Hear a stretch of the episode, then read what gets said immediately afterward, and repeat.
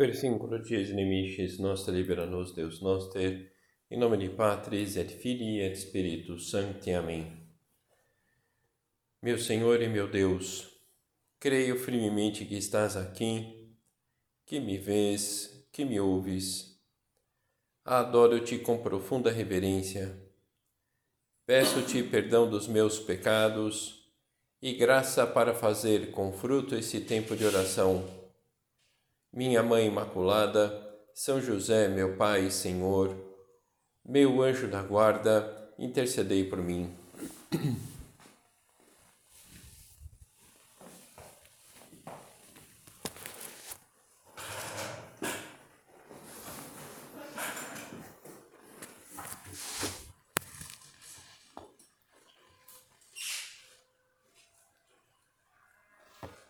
O recolhimento é como sempre um meio de formação que nos leva ao exame pessoal, relembrar alguma realidade, resgatar alguma luta que já deu certo, voltar a algum tema que atualmente nos é especialmente necessário.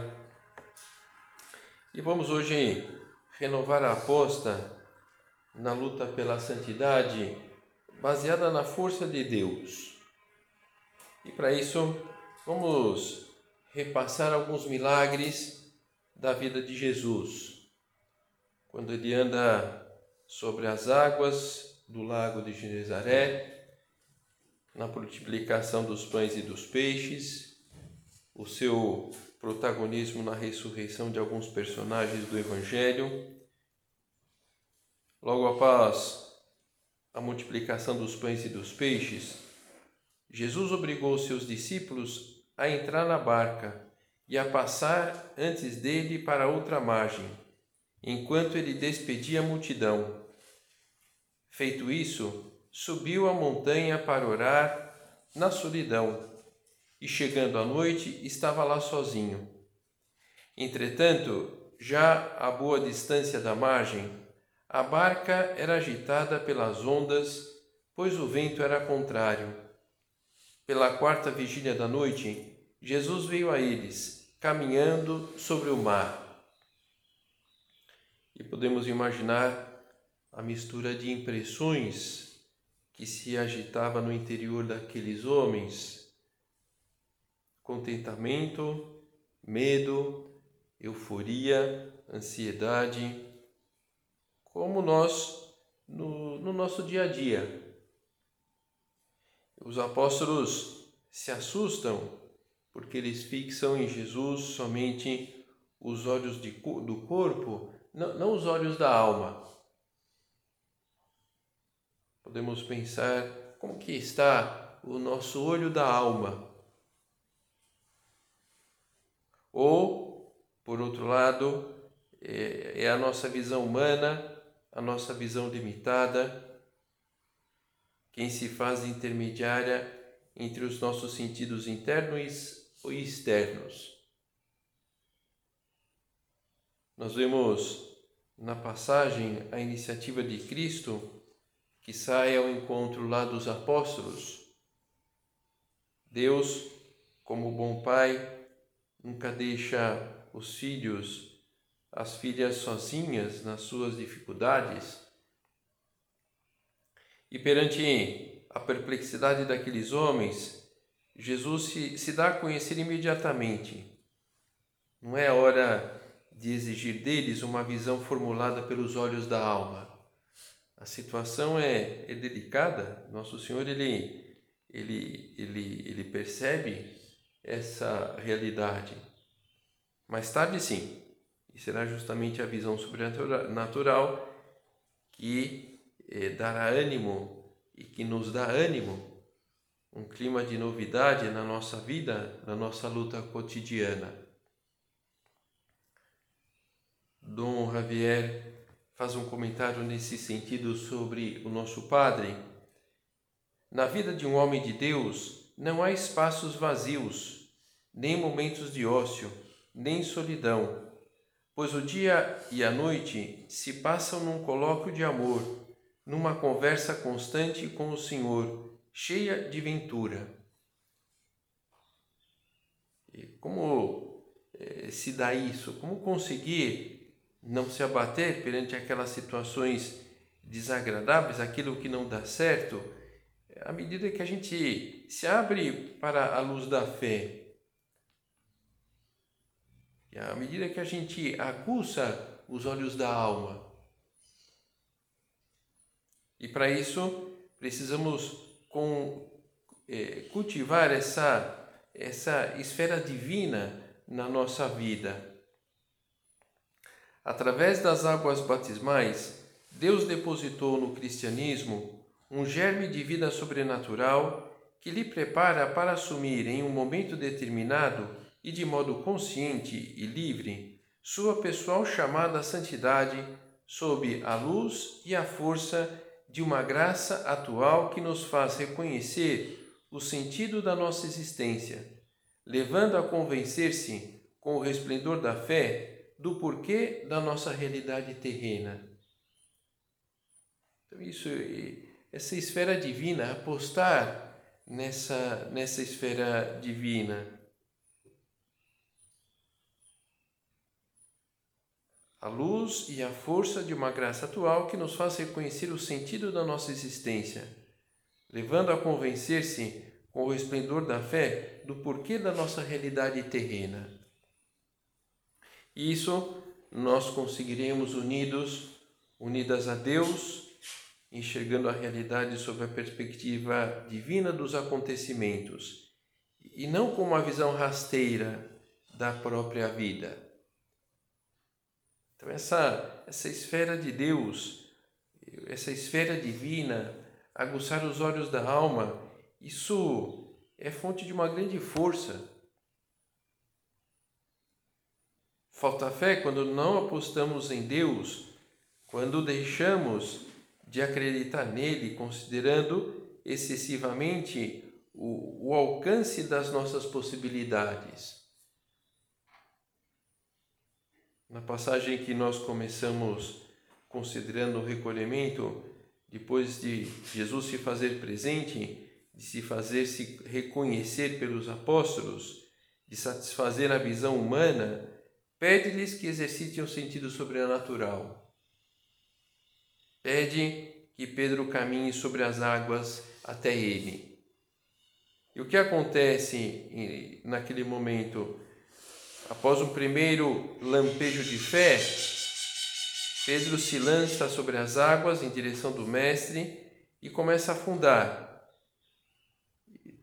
Afundar porque prescinde da presença do Filho de Deus, feito homem lá diante dele.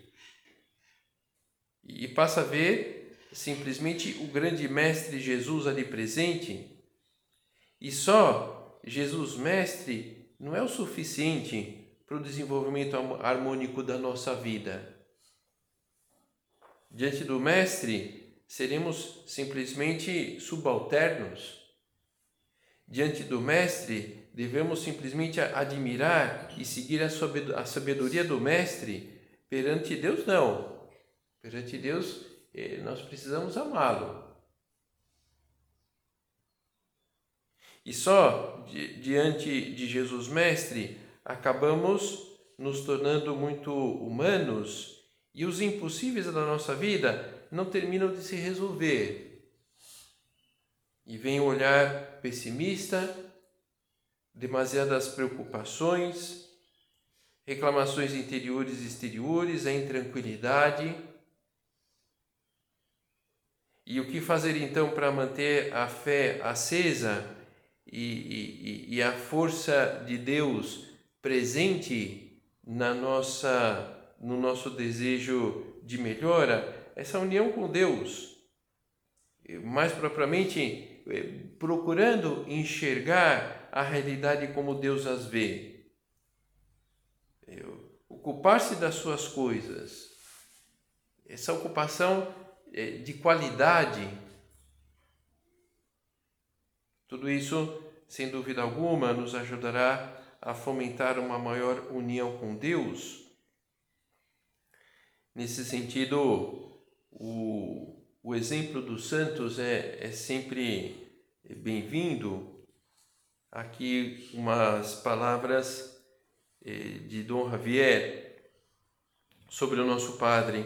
São José Maria sentia-se observado amorosamente pela providência e se esforçava para comportar-se como filho de Deus sem interrupção, até o ponto de que seu primo prime era dirigir-se a ele, com a fé segura de que o Senhor não abandona aos que sinceramente o invocam, embora sejam tão pobres homens como eu, e não merecemos nem sequer um olhar seu.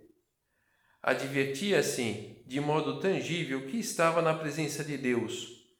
Comentava que os católicos não temos mais remédio do que fazer tudo, trabalhar, estudar, viver cara a Deus. Em 1966, nos alentava a querer a Deus com plenitude. E aí cito o nosso Padre: somos pessoas comprometidas com o amor, por isso, temos que viver uma fidelidade contínua e sempre mais exigente, também quando devemos caminhar a contragosto. Nós nos movemos na presença do Senhor. Ele nos olha constantemente e vê nossos desejos mais íntimos. Escruta corda, penetrando os corações. Nada de nossa vida, tão grande é a sua predileção, lhe é desconhecido por isso vos digo, em tantas ocasiões, que lhe deis o coração inteiro, como justa correspondência de seus, des, de seus desvelos.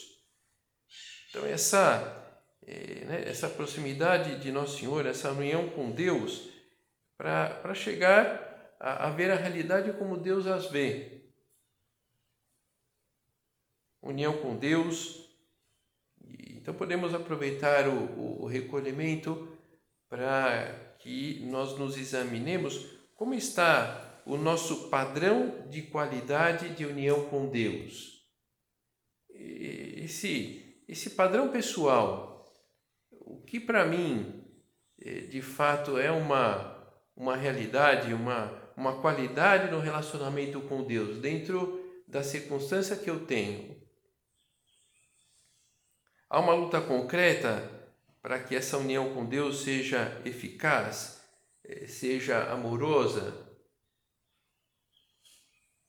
Jaculatórias, olhares para as imagens de Nossa Senhora, pequenas escapadas a um sacrário.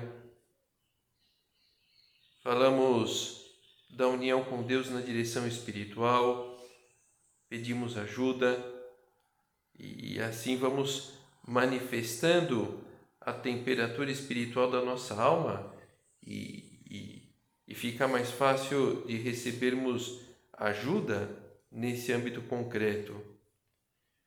Quando nós nos propomos a falar da fé, ao preparar a, a conversa fraterna, a, a, né, falar da fé se encaixa nesse âmbito.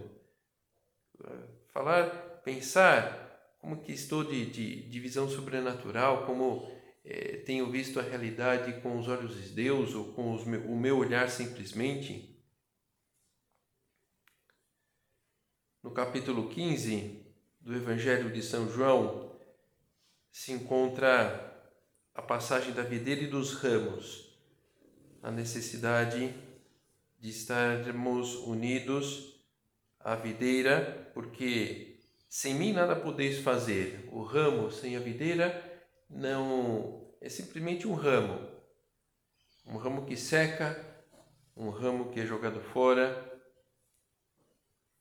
Essa comparação que uma e outra vez deveria tocar o fundo do nosso coração, justamente para ajudar-nos a esse impulso de união com Deus. Eu não quero ser simplesmente um ramo, eu quero fazer parte da videira.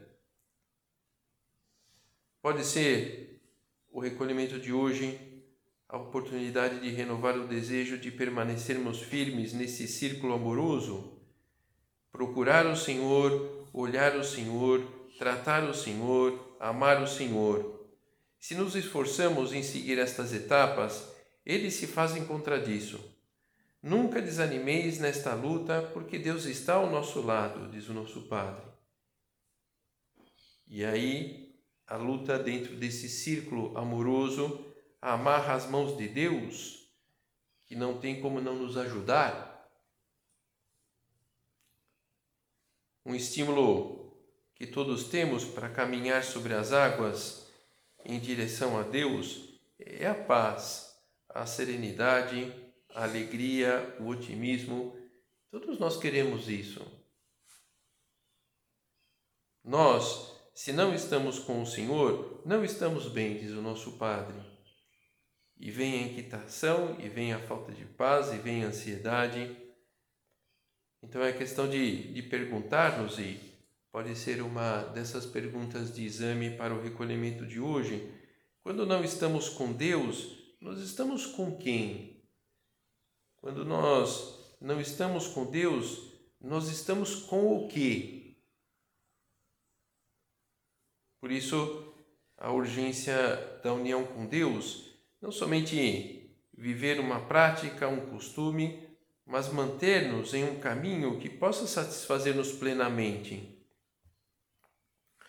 Novamente, palavras de Dom Javier. Muitos dias, lá pelas oito ou nove da manhã, o nosso padre me perguntava: Quantos atos de amor fizeste hoje? Instava-me assim a crescer para dentro, para que a vida interior governasse toda a atividade. Costumava explicar com diversas palavras, mas com idêntica exigência. Se dizeis que estáis enamorados de Deus, tenho direito a perguntar-vos: quantos atos de amor fizeste hoje? Quantos atos de desagravo? Quantos atos de fé, quantos atos de esperança e de caridade, quantas jaculatórias rezas, porque devemos viver continuamente em presença de Deus e converter todo o nosso dia numa oração. E, é, embora nos sintamos atraídos, atraídas a isso, não é fácil. Também Dom Javier explica que o nosso Padre tinha consciência que não era uma tarefa simples essa. Não nos escondia que procurar o Senhor com perseverança custa no princípio, mas assegurava que, depois de esforçar-nos com atos de fé, de esperança e de amor, com jaculatórias e olhares, muitas vezes me encontro com essa presença de Deus passiva, porque Ele se aproxima de mim e se faz notar que está ao meu lado. Então, essa é uma, uma consequência dessa, desse empenho da união com Deus, dessa nossa é, presença de Deus com qualidade, isso é, é o que temos como resultado dessa luta, porque ele se aproxima de mim e se faz notar que está ao meu lado. E como nós temos essa vivacidade da presença de Nosso Senhor ao meu lado, a gente ganha força. Nós ganhamos forças para perseverar, nós ganhamos forças para empreender, para é, é, ter uma atitude é, valente, forte, audaz diante de uma solicitação da nossa vida. Seria muito bom que fôssemos aprendendo a colocar-nos frequentemente sob a perspectiva de Deus. Uma época eu trabalhei junto com outro sacerdote lá na delegação de São Paulo, organizando o plano de missas dos centros lá de São Paulo. E, e uma outra vez, tendo que decidir lá algum assunto, alguma atividade com esse outro sacerdote, ele, ele comentava, Adilson, vamos ver qual que é a cabeça, qual que é a ideia dos diretores na orientação dessa atividade. E em geral, quando íamos por esse caminho, acertamos mais do que erramos. E me chamava a atenção porque não, não estava ele ou eu lá para propriamente decidir alguma coisa, nós estávamos lá para secundar o que os diretores eh, tinham como prioridade e, e, mais do que ficarmos lá, né, perguntando toda hora, vamos tentar entender qual que é a cabeça, qual que é a ideia que está por trás. Lógico, nós conversávamos com os diretores, tínhamos uma certa ideia do que era preciso dar prioridade, mas eu acho que eu creio que essa, o exemplo desse sacerdote pode ajudar. E no nosso caso, vamos ver qual será a cabeça, a ideia de Deus na orientação desse aspecto da minha vida. Eu tenho os meus desejos, eu tenho os meus gostos, eu tenho o meu modo de ver, mas espera aí, qual será o modo de Deus ver isso? E à medida que nós fazemos esse questionamento ao nosso Senhor, a resposta virá. Porque estamos lá com boa vontade, porque queremos corresponder. E, e virá propriamente por uma intuição de Deus que nos fala pela nossa consciência, que fala pela pessoa que nos atende na direção espiritual, que fala através de um tempo de oração. A falta pessoal de união com o Senhor é o nosso grande inimigo, o que nos faz perder o rumo sobrenatural da nossa existência. E com isso acabamos fazendo más escolhas e com isso perdemos força. Outro inimigo na mesma linha são as contrariedades de cada dia mal encaixadas. É normal que um alimento mais pesado seja mais difícil de digerir. E na vida da alma pode passar algo semelhante. A dificuldade para digerir uma dificuldade, uma mudança de planos, um contratempo. E as contrariedades mal encaixadas se apresentam como algo ruim, provocando algumas vezes reações de tristeza, tensão, ansiedade.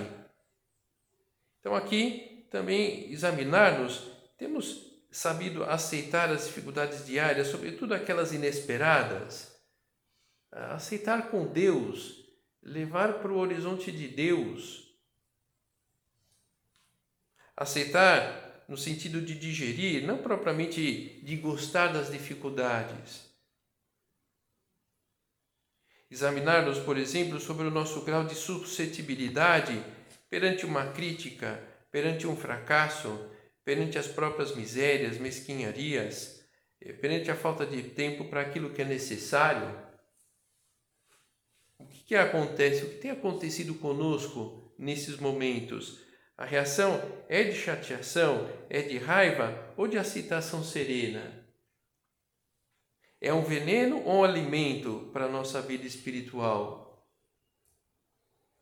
Para permanecermos na esfera espiritual, seria bom que crescêssemos na aceitação da cruz. Deus quer nos levar até a glorificação, até a santidade. E, e, e Jesus alcançou a glorificação na cruz. Por isso também necessitamos passar por esse caminho. Mais propriamente através da aceitação daquilo que é, é, é uma contrariedade para nós. Aceitar com Deus, é tirar força de Deus através dessa união com nosso Senhor para levar em frente aquilo que nos contraria. Novamente, palavras de Dom Javier. Deus, sendo Pai e nós seus filhos, ao olhar para nós, ama em nós a imagem do seu Filho e sua maior complacência é ver-nos unidos ao sacrifício da cruz, porque ao chegar ao extremo a união que, do querer humano com o querer divino, quer fazer-nos participar da glória do seu Filho, que nos sentemos nos céus com ele, e o faz na medida em que nos vê conformes à imagem do seu Filho, pois vamos sendo transformados na sua própria imagem. É uma cruz que dói. Mas ainda, a alma que não quer sair da esfera divina vai em busca da cruz, movida pelo convencimento de que ter a cruz é embriagar-se na vida de Cristo. E para chegarmos efetivamente a estarmos ocupados, eh, preocupados com as coisas de Deus, precisamos entregar o coração, um elemento importante ali desse aspecto de abraçar a cruz, entregar o coração, no sentido de ter o coração no seu lugar, ter o coração fora de nós mesmos, amando nós mesmos, mas de forma ordenada. O egoísmo é uma desordem desse amor, também podemos é, chamá-lo de amor próprio. O que nós precisamos é esse amor ordenado a nós mesmos, a Deus, às pessoas à nossa volta. Coração, ter o coração no seu lugar, entregar o coração. E, e o que mais pode custar entregar nesse sentido, para cada um de nós será algo diferente, mas o tema de fundo é semelhante. Entregar o próprio modo de enxergar os acontecimentos, os próprios gostos, as comodidades e caprichos. E, e para isso, duas linhas de, de conduta podem ajudar é, efetivamente contar mais com oração. E, e pela oração acabaremos tendo o clique da graça, vendo com mais claridade os acontecimentos à nossa volta, com as luzes e as sombras que se harmonizam. E, e vemos, conseguimos ver a realidade com os olhos de Nosso Senhor. Então, contar mais com oração, aquilo do ponto 82 de caminho, primeiro oração, depois expiação, em terceiro lugar, muito em terceiro lugar, ação. Pois ser é, a linha de conduta bem concreta, nesse sentido de entregar o, o coração para visando essa união com Deus e, e termos essa força, a força de Deus conosco, é, sermos mais consolo de Deus.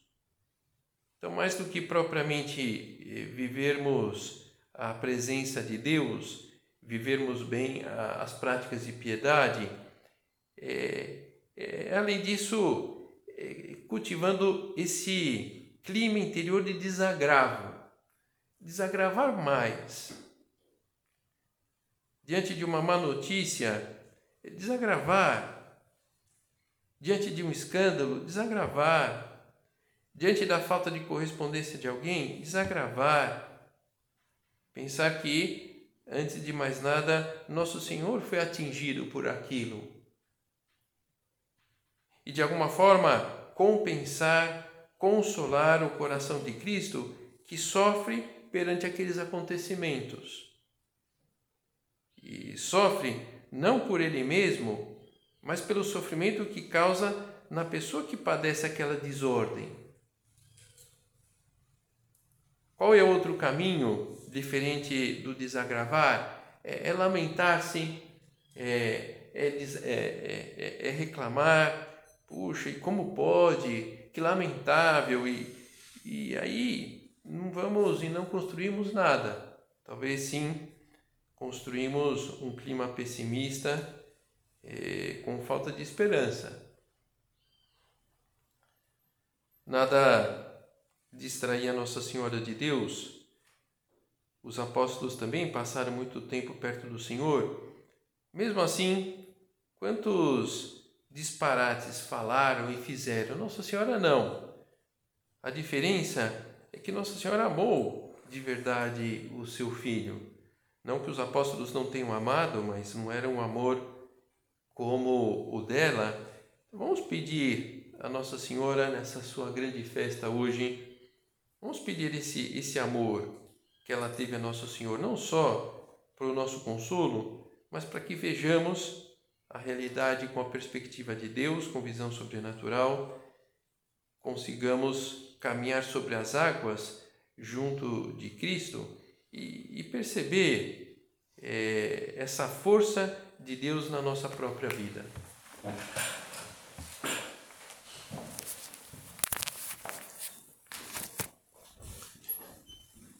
Dou-te graças, meu Deus, pelos bons propósitos, afetos e inspirações que me comunicaste nesta meditação. Peço-te ajuda para os pôr em prática. Minha Mãe Imaculada, São José, meu Pai e Senhor, meu anjo da guarda, intercedei por mim.